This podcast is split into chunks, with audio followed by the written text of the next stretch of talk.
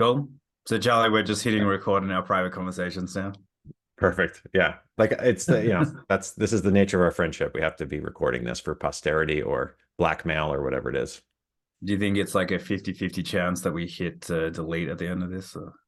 I, I if we do, that means it was a good convo. Okay.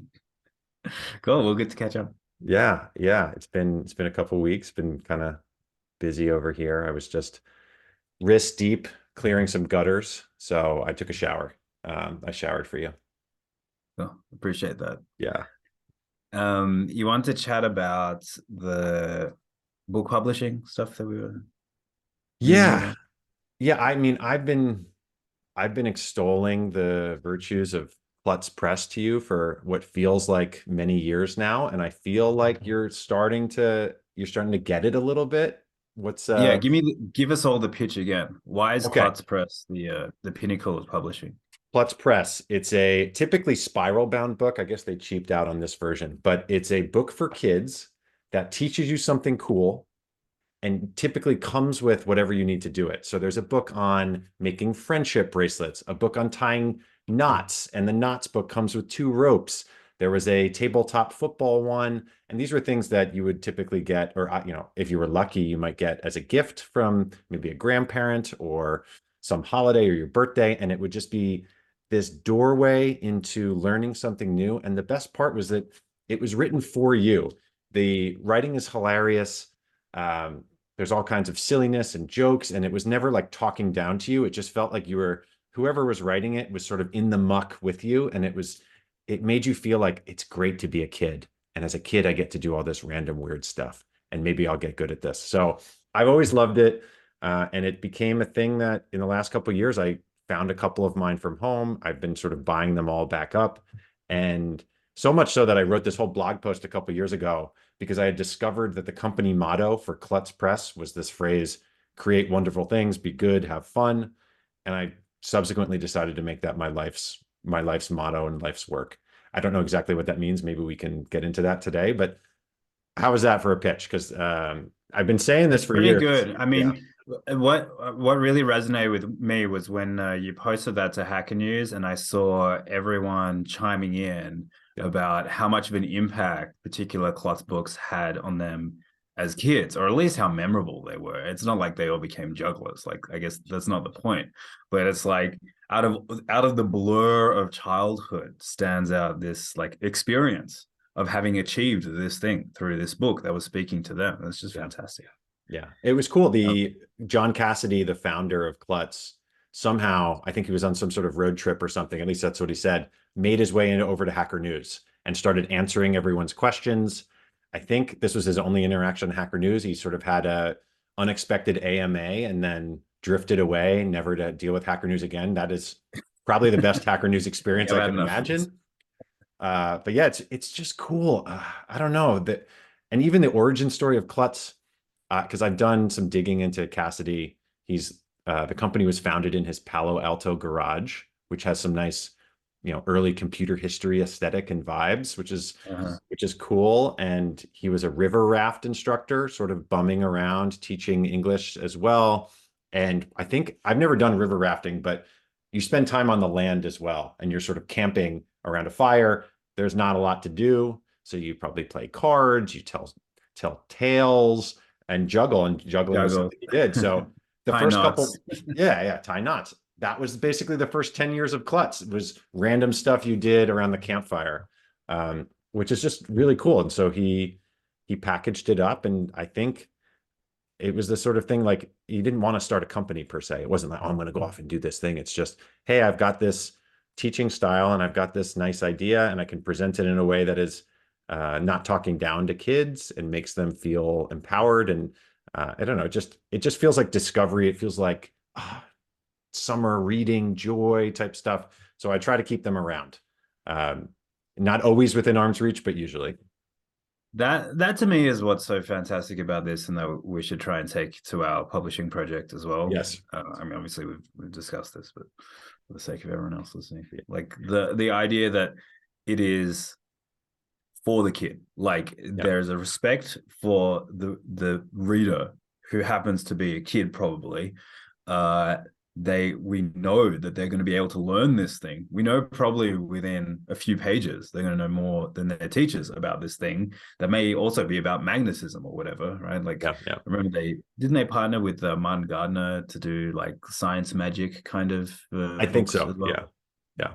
So oh right. Yeah, they it's did not, it's um, not just juggling. It's like the kind of thing that they're supposed to be learning in school too like magnetism electricity magnetism or whatever um but uh but because the kid is engaged with the book and is speaking to them um they are going to know more than their teachers in in a few pages. Yeah. Um so just like to present it that way. Actually maybe this is a bit tangential but charlie how many textbooks let's say did you read that you felt were written to you that were addressing you? Like when you were in school in high school or in university or whatever like you pick up a book you feel like they're actually speaking to you as opposed to like the academic void or whatever and you're supposed to pick up bits and pieces here and there? I'm obviously zero but the uh, funny thing with my school you'd get these hand-me-down textbooks and you sort of hoped that the, your predecessors were um, effective highlighters. Because oh, yeah they make good notes. Yeah yeah, yeah, yeah i remember exactly. like so, the circulating uh, student note market where like there's someone else, your peers notes on the textbook were worth more than the textbook yeah. Um but yeah i i also had this experience of um so i majored in mathematics. I don't know if you know that but uh, i majored in math I, and, I assumed. I i did uh i did like quite a bit of abstract algebra. Mm-hmm. um but like you know some of it i picked up some of it i struggled with and um ultimately didn't go down that path obviously. Um but i came back to abstract algebra just because i was interested and um in the course of this uh, encountered one book called Abstract Algebra: A Student-Friendly Approach, and okay. it's pretty introductory. And like you know, I I knew the stuff, so I was I was pretty comfortable with it. But I worked through the book, and the presentation of the book is um, kind of like Little Schemer, insofar as there's like a question and answer. It's not as committed to the question and answer format as Little Schemer is, yeah. but it's basically like here are a sequence of questions and some supporting explanatory material where if you were to work through it in this order, uh, then you will, and it's you know it's written in second person. Like if you, uh, if, if Me. you were to, if you were to answer those questions, then you will understand this. And it's just totally different to the standard way of teaching anything, let alone abstract algebra. And you learn abstract algebra, and it's like it has it in the name, abstract algebra, a student-friendly approach. And the, yeah. the moment you read that, you're like, shouldn't everything be a student friendly approach? Like aren't these books for the students? So why are they not? Why do people write them in this sort of staid boring way? Is it just is it easier? I think part of it is like an academic tradition. Okay. Um it's like part of it is maybe you're writing for peers you're writing for the people who make the purchasing decisions. When you get into certain parts of academic uh, textbook pub- publishing um you're writing for your editor at pearson or whatever. Yeah, yeah um and they're writing for the like the department or it's like the uh, you've probably never seen this movie the plot of hook when peter pan forgets childhood and he's a grown person and he's in the corporate world now and he's forgotten tinkerbell and everyone so much, so much of teaching is like that yeah. yeah so much of teaching is like that. i mean that's why a lot of the time the tas like you learn more from the tas or your peers and and we were just talking about that in relation to like uh, sharing notes and highlighting and whatever. Yeah. Your peers uh, are better at speaking to you about that kind of thing so. Yeah I, I did remember some courses in college where i felt just to play with the other direction i felt like this lecture had been given for 20 years and that also was kind of cool to me. Um, so it wasn't necessarily for me but i felt like yeah. i was hearing maybe that's the sort of arcane knowledge type appeal to some of this stuff. So even if it's the same thing, I now have access to this, but that doesn't mean I actually learned it. It was maybe more of a just, oh, this is interesting, but it didn't actually teach me the topic. Yeah, I think there's value. There's value in both. I mean, for for me, I've gotten better and better at learning by myself, like mm. literally uh, teaching myself. And I, I, think a lot of people in computer science are doing exactly that. I mean, something like a million people a year on Teach Yourself CS. Uh, and wow. um, and uh, so there's that. Uh, there's like trying to learn off the greats whether that's a textbook or like andrew ng's coursera course or whatever.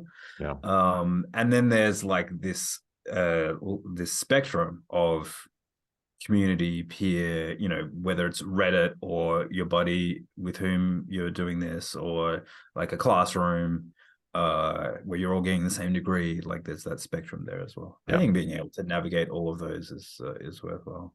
Yeah. But it definitely didn't feel that with those books growing up. And we were even chatting about the workbooks that you would get would be the companion to the textbook. And they were even worse because you just get this slim volume that you know is just homework.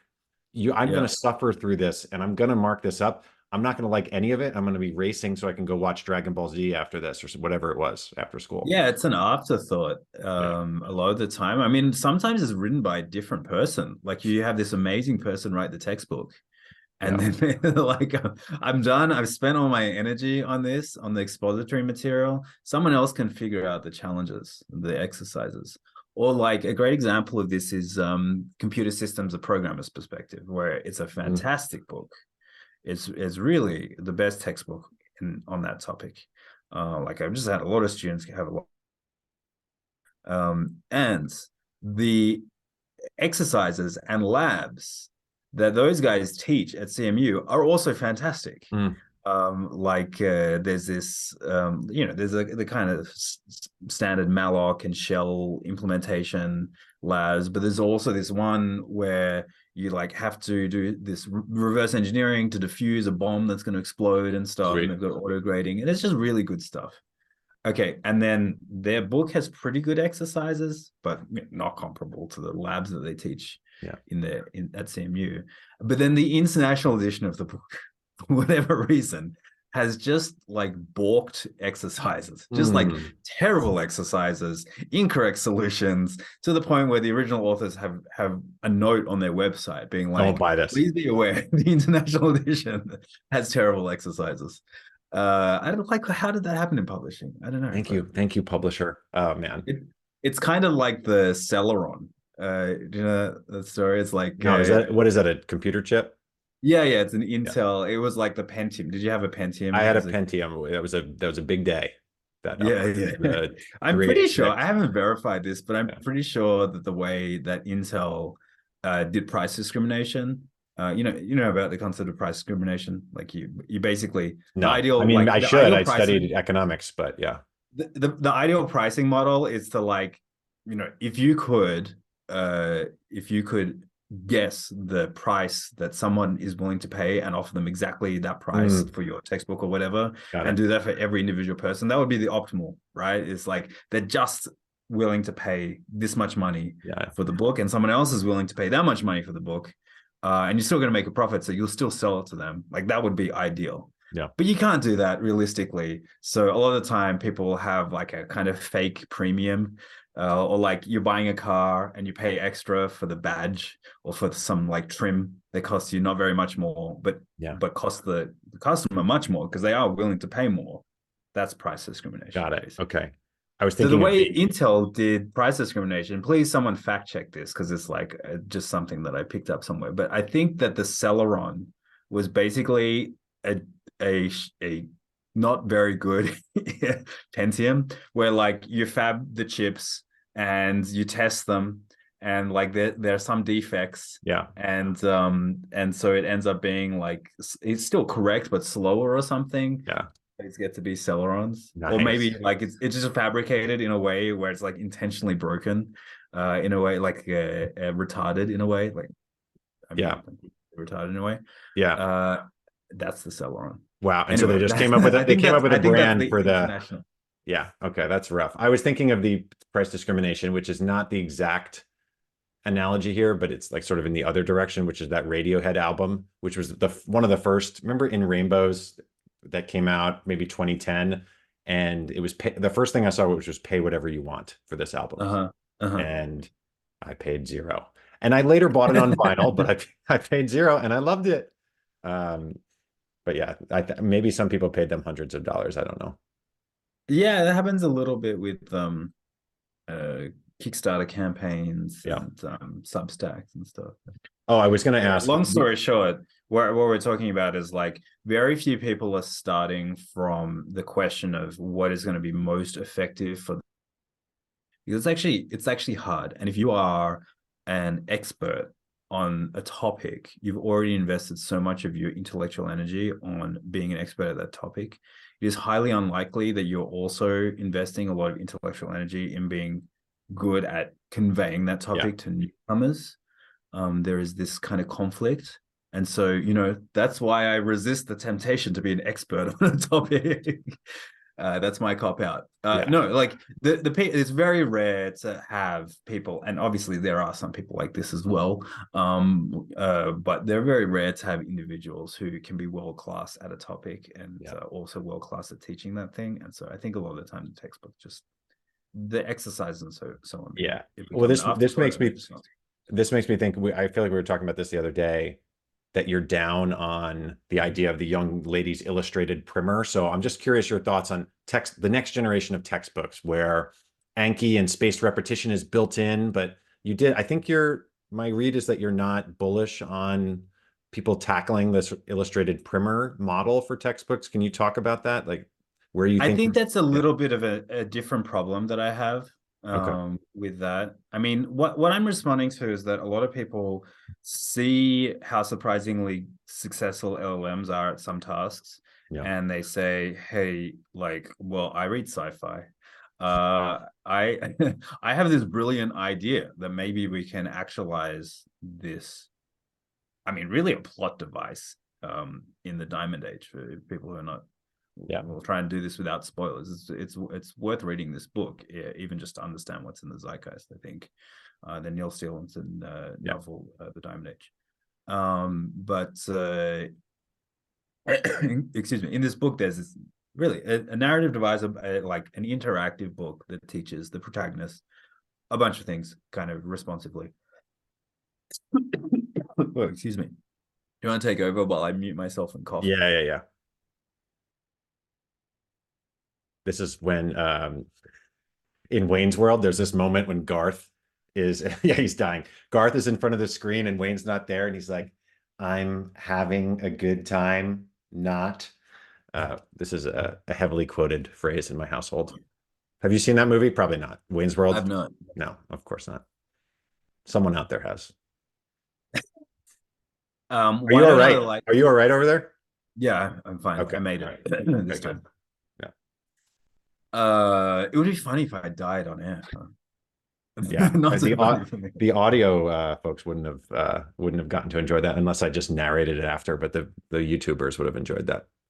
Um, the um diamond age the thing that I was saying, what I don't like, what what I'm seeing right right now is a lot of people just trying to prompt hack their way to a universal interface for learning mm-hmm. where they're like, hey, I have a custom GPT which will teach you anything you want.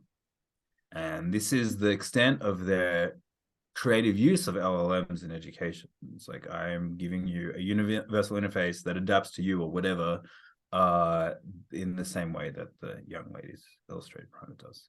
And it's just not it's just not going to work. Um, even the best human tutors cannot do that effectively across different topics.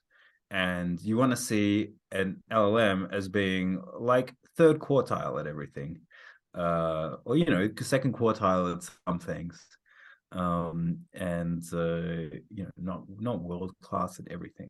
So, so let, can I just can I press on that? Let's say theoretically you could feed the corpus of Klutz Press into an LLM, and then you said, "Hey, generate me a Klutz book or at least a chapter on teaching me something completely random. I don't know, like pogo sticking. You don't think that would be possible? Would it just is it because of hallucinations and it would just teach you something completely random? What would be the problem? I think if you were Klutz Press, you would still go to the effort of finding the person to write the book yeah yourself and you just wouldn't bother generating the output of that yeah. because in publishing like you get a good book and you publish that and a lot of people have it and like it's worth making the effort to, to have it be you know first quartile or like 99th percentile mm. um uh, let alone like reasonably good llms do well at the reasonably good task not at the like the world class task What about forget LLMs, but just spaced repetition? Should textbooks be, if you make an online textbook, should it just be built in that you're constantly flashcarding things? Would that be a direction you think like should the go? quantum country kind of thing. Quantum, yeah, exactly. The Michael Nielsen project. Um, I think it's I think they can be neat. Yeah. Uh, I think yeah, like I like execute program um for Yeah. that. What so what I like in execute program in particular, one country, I guess also decently well, but particularly um this is Gary Bernhardt's uh, executeprogram.com. Yeah, I, I played with What it. I like it. What I like about that is that the topics fit the style of learning, Mhm. right? Like if the topic is uh, JavaScript array methods or something, Yeah. which is the one I remember doing, then that's great. Like if that's what you want to learn, then there there is memorization there, and it is nice to be able to just load that into your brain and to have the questions be kind of adaptive a little bit, like not just you, you know. Um, avoid the failure mode of you memorizing the numbers and instead they're a bit of a template Yeah. um, then that's something that you can't just do by writing your own Anki cards. Uh, and so that kind of thing is a great fit for that. W- what is problematic is then if you say, well, let's extend this to all of programming, which is not about memorization. Uh, that that is where you start to fail. Let alone all of computer science or all of uh, knowledge. There are so many other modes of understanding things Yeah. where memorization is just a piece of it uh and so that's that's what like what i really like about execute program is that gary has fit the topics to this the style of teaching them so Yeah. i want i want to see thousands millions of those where you're like what is that that we're trying to teach? How is the person who's trying to learn this going to learn it? What is the best way to do that? What is the feedback loop? Uh is it about being prompted to to re- recall this thing? Well then maybe we should prompt them to recall things Yeah. uh, on a schedule. That's when you end up you know you back your way into spaced repetition there Yeah. um, but what, what i don't like about the space, rep- space repetition scene is that there are a lot of people who've seen the value of space repetition for certain things and they try and extend it everywhere and maybe actually they do a reasonably good job for themselves at like misappropriating or like adapting it to other things but Yeah. if they were to start from the problem this is polio again like the problem is helping someone learn a topic i could maybe extend my use of anki cards to cover that topic somewhat well. But like as a general solution to this problem do we end up at space repetition as the best kind of feedback loop? Probably not for for most problems. Yeah. so that's that's my disappointment with that the space repetition scene. Obviously it's it's it's very good at certain things. Like if i needed to learn japanese or something well actually if i really needed to learn it it's going to be full immersion you know right away right but if but if there's there are certain things like i become a med student of course i'm going to use anki like Yeah. i'd be crazy not to use anki Yeah, as a med student um but uh, there are other things where like i try to adapt it to things that i want to Well, it feels like certainly anything that feels that you have to digitally with your hands and fingers. I feel like you have to have some practical component. It's good to have the knowledge. It's you know every movie has the book smart person, and then they're thrown into the field, and then they don't know what to do. And maybe some of that's just psychological or um, your adrenaline getting to you. But I'm the example I was thinking of was learning to make a fire with I don't know a bow, whatever that thing. is. you Yeah, know, yeah. I can read an Anki card about that, but it's probably pretty hard to learn how to do that when I'm when I'm freezing and my hands are chattering and I haven't done this before. Yeah, I mean, there are people in the jujitsu. Jujitsu is a really interesting community because a lot of us are like very nerdy, Yeah. and we're trying, we're, and we're very uh, conscious about um, uh, learning me- methods. Like there's that like metacognitive aspect to jujitsu practice that isn't in some other sports. Um, for whatever reason, we just get nerd sniped. Uh, we we just love complexity. We're just drawn to complexity, I guess. Anyway, there are some people who use Anki cards in jiu-jitsu, and it's Yeah. like, okay, there's some, there's some value in that, I guess. If you're very good at Anki, you may actually support your learning somewhat, but obviously it's not. Like if you make a, a list of the top hundred things that you could do to be better at jiu-jitsu, it's unlikely that making Anki cards is in there. Yeah. If, if you start from that point, I think Anki comes up very rarely. But if you're good at Anki, then maybe extending that to cover some of your understanding is not is not bad. Yeah so I just yeah, sorry, go. I was just say to kind of circle to the idea that you and I have been discussing in publishing. One one thought I had that could prompt this was it seems like there's an observation that maybe there are these there are textbooks like the one you mentioned, the abstract algebra, et cetera, that have been written and are just undis like out of print and you can't find them anymore.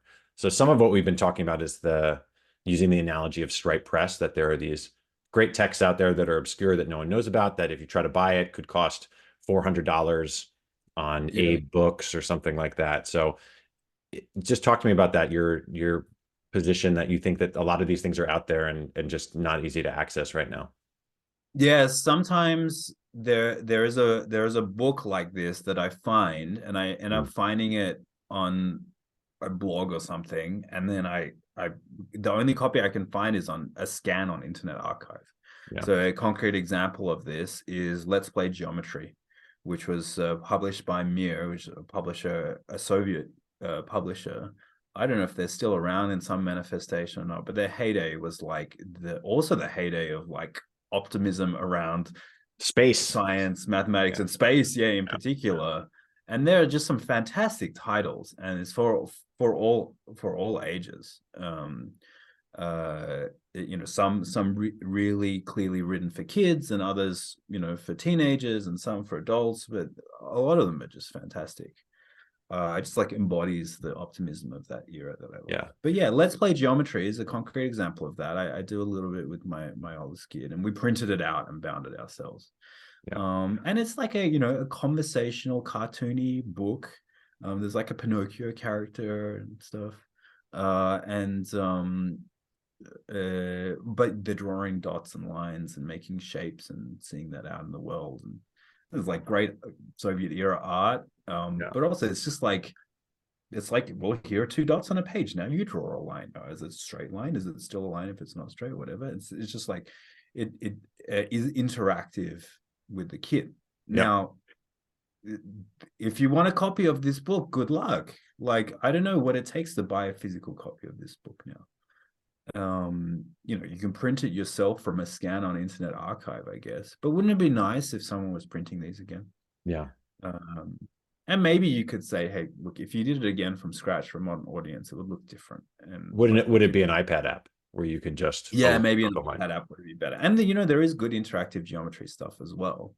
Um, but if the easier path uh is to like find how to do a reprint run of this and to find how to promote this well and to get that in the hands of 10,000 uh, kids um rather than like having to write a book from scratch and illustrate that from scratch and that be a year-long process and investing more uh maybe you and I should just print it like uh, Yeah. we should just get the rights and print it Yeah. um, so there's that, and then um, I've been obsessed recently with uh, Mitsumasa Anno, um, whose Yeah, books are these are so yeah, cool. Yeah, just like beautifully illustrated. It's a little bit different. Um, it's not. I mean, it's still interactive. He's still speaking to the kid sometimes just through illustrations, like sometimes intentionally no words. Um, but sometimes there are some some verbal prompts as well. But it's like it is in second person uh it is um like actually should we should we bring some up in Yeah, in yeah, let's do it. we're going to violate everyone's copyright if we do that Uh well it's it's on Internet Archive, right? yeah i guess it's i guess it's their fault We're just going to a Let's see if this website. Gets, yanked by youtube wait let me bring it up first so that i don't incriminate myself accidentally Okay. opening chrome But the Um, but the Stripe Press analogy here is okay. Uh, the Collison brothers knew about the Licklider book, and no one could get access to this. And it's a similar. yeah exactly Yeah. yeah the licklider book the hamming book these are Yeah. fantastic books um and when they were promoting them um they like uh patrick collison in particular wanted everyone to read uh dream machine Yeah. and you could get it um but it was starting to get expensive and actually the more they promoted it the more expensive yeah. it got um, because of just the limited supply. And so if they could find the get the publishing rights, uh, which they did, then they could start uh, selling it for actually quite cheap. It's very uh, very accessible. Um, and uh, Sorry, this is me failing. to Yeah, yeah. Bring up Mitsumasa. The- Anno. The But- accessible but- thing is key too. That's like a Klutz Press thing. When you talk to Cassidy or in his limited interviews, his he said every book is less than twenty dollars, which is really important to them. Yeah, for sure. Um, yeah, so we got to figure out if anyone listening is in publishing and wants to give us a crash course Please. in how to actually do this kind of thing, like what it takes to do a reprint run of a book like that, then uh, then let me know. Um, so this is Mitsumasa Anno. Uh, you know, I know most people listening here are not seven, uh, but uh, if you've got kids or you want to feel like a kid for a moment, or just like be immersed in someone else's world, um, for uh, for uh, five minutes, and the Mitsumasa Anno books are, are fantastic. Actually, this illustration, my kids were cracking up at this for like ten minutes straight last night. This Okay. is in- It's it's uh this is like a um impossible staircase. Yeah, yeah. It's uh it's out of a book called Topsy Turvies. Okay. And this is one of his earlier books and uh, award winning. Like this is when he got international recognition, I think. Um, but like at first I looked at it and didn't see much of it, and then we started counting the levels. It's like this is level one. Okay, so you go up the stairs to level two, and then you go up the stairs two, and then they just lost it. They just lost control and it, like it was it was weird for me to experience that. It's like it's not that funny, guys. Yeah. Uh, but Mitsumasa, I don't know. He knew it was funny. That- he knew it was that it was, yeah, yeah. And so Topsy Turvies is just it's just illustrated. There are no words, and uh, it's just scenarios like this, um, just to like get prompt prompt some like creative thinking or something. Um, So what he's got a happened? Like something like this is lovely. This is a beautiful book. Why did it fade away? What happened? I mean, there's probably a unique story for every one of these, like the Mir publishing. I don't know. The Soviet Union ended. Maybe that had an impact on Mir. But what do you think happened Well, to my- uh, Anno's books? My understanding, based on five minutes of research, is that this was originally published in English by a publisher that had some fantastic titles, something like a dozen plus of Mitsumasa Annos, but also some early Eric Carle books and some other Mhm. great stuff. Um, and maybe even the Very Hungry Caterpillar. Um, b- but uh, they did fantastically at selecting these kinds of books Yeah. and then got acquired. I think that's what happened. Yeah. Um, if anyone listening knows the story, please uh, let me know, or feels like investigating the story, please let me know. But I think that's it, and I think that some big name publisher they won't mention, uh, yeah, has the has the publishing rights, and they just couldn't be bothered, and they're Okay. they're publishing a bunch of other stuff instead. Well, Um, Hungry that's what- Caterpillar persists to this day. So they, it seems like Yeah. they, yeah, they picked some Yeah. holdovers. So anyway, I mean, this counting, Anno's counting book is is still very widely uh, uh, circulated, printed. Um, so that's still in print. Um, but there's a bunch of other stuff in here that's not, and some of them sadly are becoming collector's items, which is just like pushing up the prices quite a lot. So Socrates and the Three Little Pigs is an example of this. Yeah. It's just like you know, it's expensive if you want a, a copy. Um, some others are very good, and maybe let's bring up let's see, Internet Archive. Uh, and I think Anno's Hats is maybe a good example of this. Mhm. Or Anno's Hat Tricks, that's what it is. So let's see if Internet Archive is going to let us see this without. Or Logging in. Yeah. Damn it, Limited preview. I know how-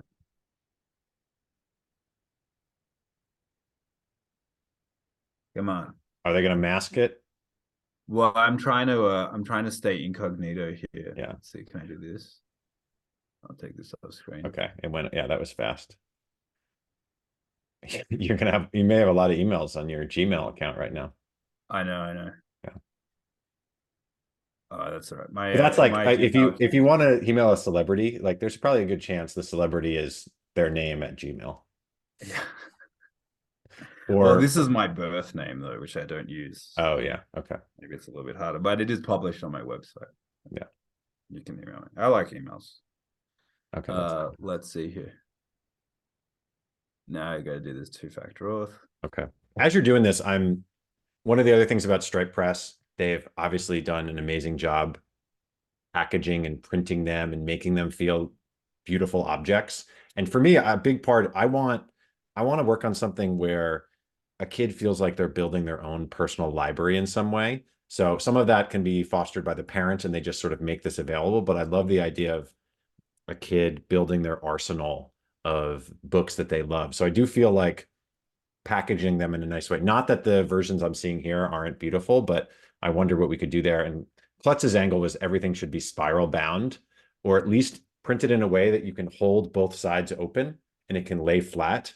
Um, yeah. I, I, you know, that's just aesthetic thing, but I feel like that would be really cool. I want my idea is you're under a blanket, you've got a flashlight, and you've got your yeah. book laying flat underneath you. That's the that's the vibes I want. Yeah, even just usable books, doable books. Yeah. You can tear out the pages. You can yeah, you know, they're designed to be drawn on and stuff. Yeah. Um. So this is Hattrick's. What I oh, I got to actually click borrow as well. Okay, now we're borrowing it. Now it's legit. Are we allowed okay. to borrow it and do a reading on YouTube? I don't. I don't know. Let's see if we get a takedown. This will be the first the CS yeah, yeah. takedown notice. Right, you're spoiling it. You're going from the back. Oh, sorry. All right. Maybe this is fine. Yeah. All right. So, firstly, illustrations, beautiful. Like mm-hmm. this, this is kind of the motivation to try and do some reprinting rather than just commission new work. Yeah, it's like uh, really, really nicely done. Uh, and uh, now, secondly, like you are present, you, the reader, are present as a shadow. Oh, cool. Like this is your shadow. Uh, so then you are asked questions. You, the shadow, the person who casts the shadow, I guess. Shadow child. Shadow child. And it's saying, that? okay, we asked Tom, what's the color of your hat? Tom doesn't know. Oh, wait, to be clear, we have uh, three red hats and two white hats at this point. He's he's built up to this, so I'm yeah, just jumping. This is like that Khan Academy. Did you ever do that Khan Academy brain teaser with the aliens and the people in the hats and everything and the different color hats? No, I didn't. Maybe it's oh, inspired by this. Oh, it's so good. Yeah. Anyway. Uh, so yeah, three uh three red, two whites. Uh, Tom doesn't know what color his hat is. Uh, Hannah doesn't know either. So Shadow Child, do you know the color of your hat? Like you're present in the book, right? Yeah. This is like uh, uh abstract algebra student friendly approach, just for yeah. like introductory logic for seven year olds. Like you're right there. And now I love that. That's yourself. Uh, so this kind of thing and like building up one problem at a time, and it gets hard by the end. Like he, he keeps red. going. Yeah. He keeps sorry, did I spoil it? no, but that's I mean, look at that, look at that binary tree over there. Yeah. Um okay. Yeah, so this this kind of thing. It's it's a shame that there aren't more copies around, basically. It's a shame yeah. that they're not printing it right now. It'd be nice to nice to have that. Um, or so, like we we commission work like this, yeah. it just feels like maybe, you know, since you and I have other things that we do in our time, uh, and that's the thing. I I want to experiment with this in some way. I want to see if we can do some limited run. You know, learn about print on demand, or maybe we have to do like something more complicated if we want cool binding. I want to go through that experience because I feel as if the experience of getting rights that's its own adventure, and we should we should figure that out because I do believe in this mission. But I also wonder maybe we could write one ourselves. It you know may not be of the you know it probably won't be of the caliber of Anno's, but that could at least get us in the flow in an experimental way. Because you know, Stripe Press does commission books, they find authors, they find things. So we could explore both avenues at the same time. Um, I don't know. I I, I want to make some progress on this. I I like your call out to see if anyone has any ideas about the the right side. That would be great. Yeah. Uh, but maybe we need to dig in and see what the two of us could come up with if we wanted to do a, a small version of this ourselves. Do you want to test the printing thing in particular, or, or do you think it'd be easier to make it as an interactive uh, iPad app or something? I'm probably it would be easier to make it interactive, but I haven't done too much interactivity in some way. Like, um, we could probably figure that out, and we wouldn't have to deal. Apparently, with EPUB you just do CSS animation. Oh, okay. Yeah. Well, we could try both. I like the idea of printing it. I just I like physical books. I am surrounded by books. Um, and to harken back to that thing we were talking about, getting those klutz books, I still just remember moments in the library where I pulled off or my mom pulls off something and gives it to me and it just unlocked this whole world. I the physicality of it is something that's really important to me. So I do want to try the print thing. Yeah. Yeah, I'm with you. I mean, that's why we publish. Eh, why? Why? Sorry, we printed out Let's Play Geometry and bound it and stuff. Yeah. So we could actually have that, particularly so that you can draw on it. But like, we just didn't didn't get that much out of looking at it on the screen. Cool. Well, this Oz, this is broadly part of a a thing that you had posted the other day. I don't know if you've shared it, but just this idea of finding people to collaborate on um, different projects. But do you want to talk about that at all? I feel like I've raised my hand at least about this one, but I don't know. This idea of the things you're interested in and just chatting with people and brainstorming is really fun. Yeah, I can uh, I can share this. Maybe Okay. this is just a kind of call out, extended call out for those who are looking at the screen. So, I mean, obviously, I'm working on CS Primer. This is a CS Primer show. I'm about one year into the project, and it's probably going to take three years total. I'm realizing, Yeah. um, to get it to the standard that I want across all the topics that I want. Um, and I'm going to do it. Like it's the most important thing for me to do, but it is a little bit isolating because it is a long solo project and i've got a lot of respect for people who can do that Yeah. uh, uh for writers and so on and um i'm, I'm doing okay but it's it's nice to have some some uh, human interaction from time to time and This is why you agreed to do this do. with me. Uh, Yeah, if we thank weren't you. so lonely. Yeah, maybe we wouldn't have started this. uh and also there's just like I, I'm I'm realizing about myself that I like a little I like to be a little bit overcommitted. Yeah. Uh I like to have a little bit too much going on.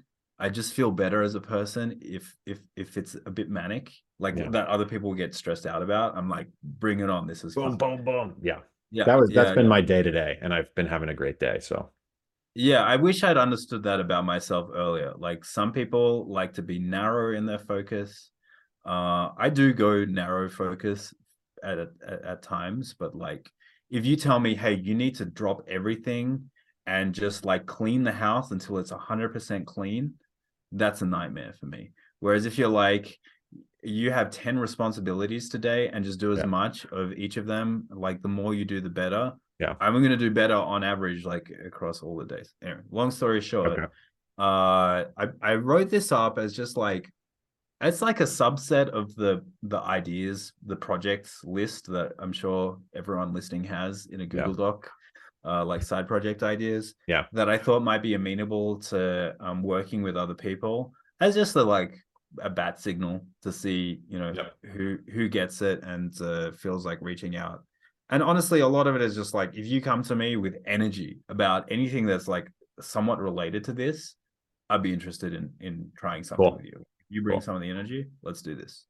Uh, and a lot of them are, are, are, are related to what we've been talking about as a kind of press for kids' books, books that speak to the child. Yeah. Really. Um, but uh, you know, a bit of a, a kind of extra twist. So what is here there's a lot of like 17th century science that i'm like i wish people had more exposure to this stuff i love the 17th century science like, are you talking about leeches and things like that, or uh well like th- things like this cordis where it's like we've for the first time have a good sense of circulation in the body like a good hypothesis for circulation in the body. Because th- just this period of science is like now uh we are dispelling long held notions about how the world works in very Mhm. simple ways. It's not like the fancy sophisticated uh like well-funded lab science of today, which is unapproachable. Mhm. Very, I mean, it's just like even I remember I was trying to do some work. I I tried to um for my undergrad physics do some lab work to like test out of the uh experimental uh, uh, physics work that I was doing. Yeah. And I show up at the lab and they have this multi-million dollar machine and the there's a there's a big team and it's like from for my like finding a way to work here make a contribution just felt impossible anyway Yeah.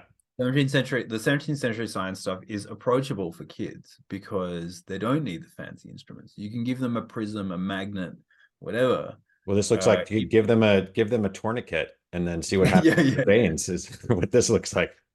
Well this one like uh feels like it should be a video game because uh and for those listening this is uh harvey's 1628 Motu Cordis which is really like uh trying to get an understanding of the body that is well beyond galen uh which is just like you know everyone just respects galen know, whatever galen thought about uh, about how the body works was just what was assumed about how the body worked and uh, harvey just did some like back of the envelope calculation and he was like look it doesn't actually make sense that blood would be created in the liver because just look at the volume of blood that would have to be created uh for and so it makes more sense if for instance the heart circulated the existing blood and oxygenated it and uh, just kind of demonstrated this Cool. through really simple arithmetic that a that a, a child could understand um and a lot of these things and this is a fantastic uh, illustration for that a lot of these things are just like well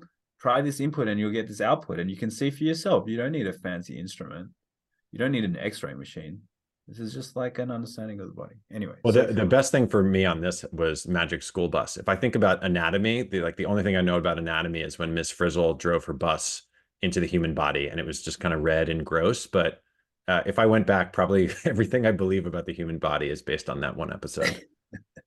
Well yeah there are different uh different ways of um, Yeah. storytelling i guess about this and what i really like is the historical motivation Yeah. uh definitely. where- and i think you could tell a story here of like yeah what did i say defeating the ghost of galen uh it's like um the storytelling of where we were as humanity in this situation like in this uh like what what i think you could also convey through the historical storytelling aspect is the um the understanding of how human progress evolves like how we have uh scientific progress or just increases in our understanding as as all of us as people and we're Yeah. currently wrong as well about things like Yep. you're not just getting the final word on how the human body works it's an ongoing process like there's a lot that we don't understand about medicine and you're going to be part of pushing it forward maybe uh, so Totally. seeing like this this kind of thing the updating of understanding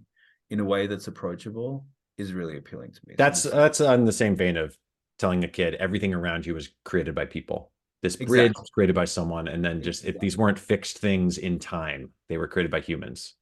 for sure for sure and they got it wrong look at these bridge collapses and maybe that bridge will collapse Yeah. right Yeah. uh that stuff's fantastic for kids i think anyway Yeah. So I've I've got a bunch of ideas here, which are like, um, yeah, the Motu Cordis I think would do well as a computer game, just because some of them are like um, vivisection, uh, where you, you know you don't really want a kid to dissect a live pig, uh, but but other ones are just like if you have a magnet or if you have some amber, and that's Gilbert's book now, um, then you could do these experiments, and you know I think that Klutz's uh, magnetism book and um, uh, Martin Gardner's actually like science magic book are examples of this as well of speaking to the child and having that interactivity. But I like the historical context again Yeah. because it that, that process. So basically, the idea for this one would be to have a book that has effectively Gilbert's um process of understanding magnetism and he does lots of fun stuff just like dispelling uh notions of like how magnets would work i don't know under I want to do this one. I think this could be one of our one of our published books. Um, did Klutz do a magnet one? Did you see? they you- did yeah yeah yeah Okay. yeah they did they, they did like uh, electricity and magnetism we should Okay. we should get that and check that out All right, yeah, I'm on it. Okay.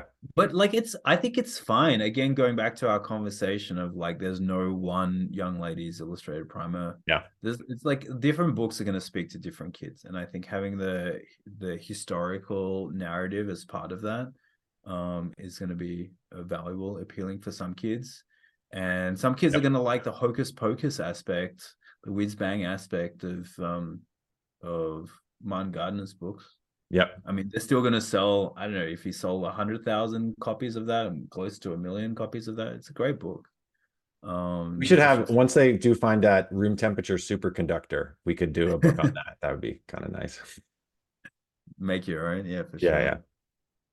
Um. So that yeah. So there's that kind of thing. Micrographia is in that vein as well. This is Okay. this would just I think be a fantastic uh, Oh, uh, yeah, that- experience for a kid because it's like recreating the. Imagine doing that for the first time. Like you're looking at these things for the very first time through Yeah. the very first microscope and illustrating it. This is what kickstarted the Royal Society, by the way. This was their first publication. Really? Yeah. yeah. Cool. Uh, so, I mean, I just wanted a copy of the book, by the way, and like the pr- the print quality is really poor on the copies that you can get, Yeah. and it doesn't have these kinds of like uh, Fold outs. fold outs and stuff.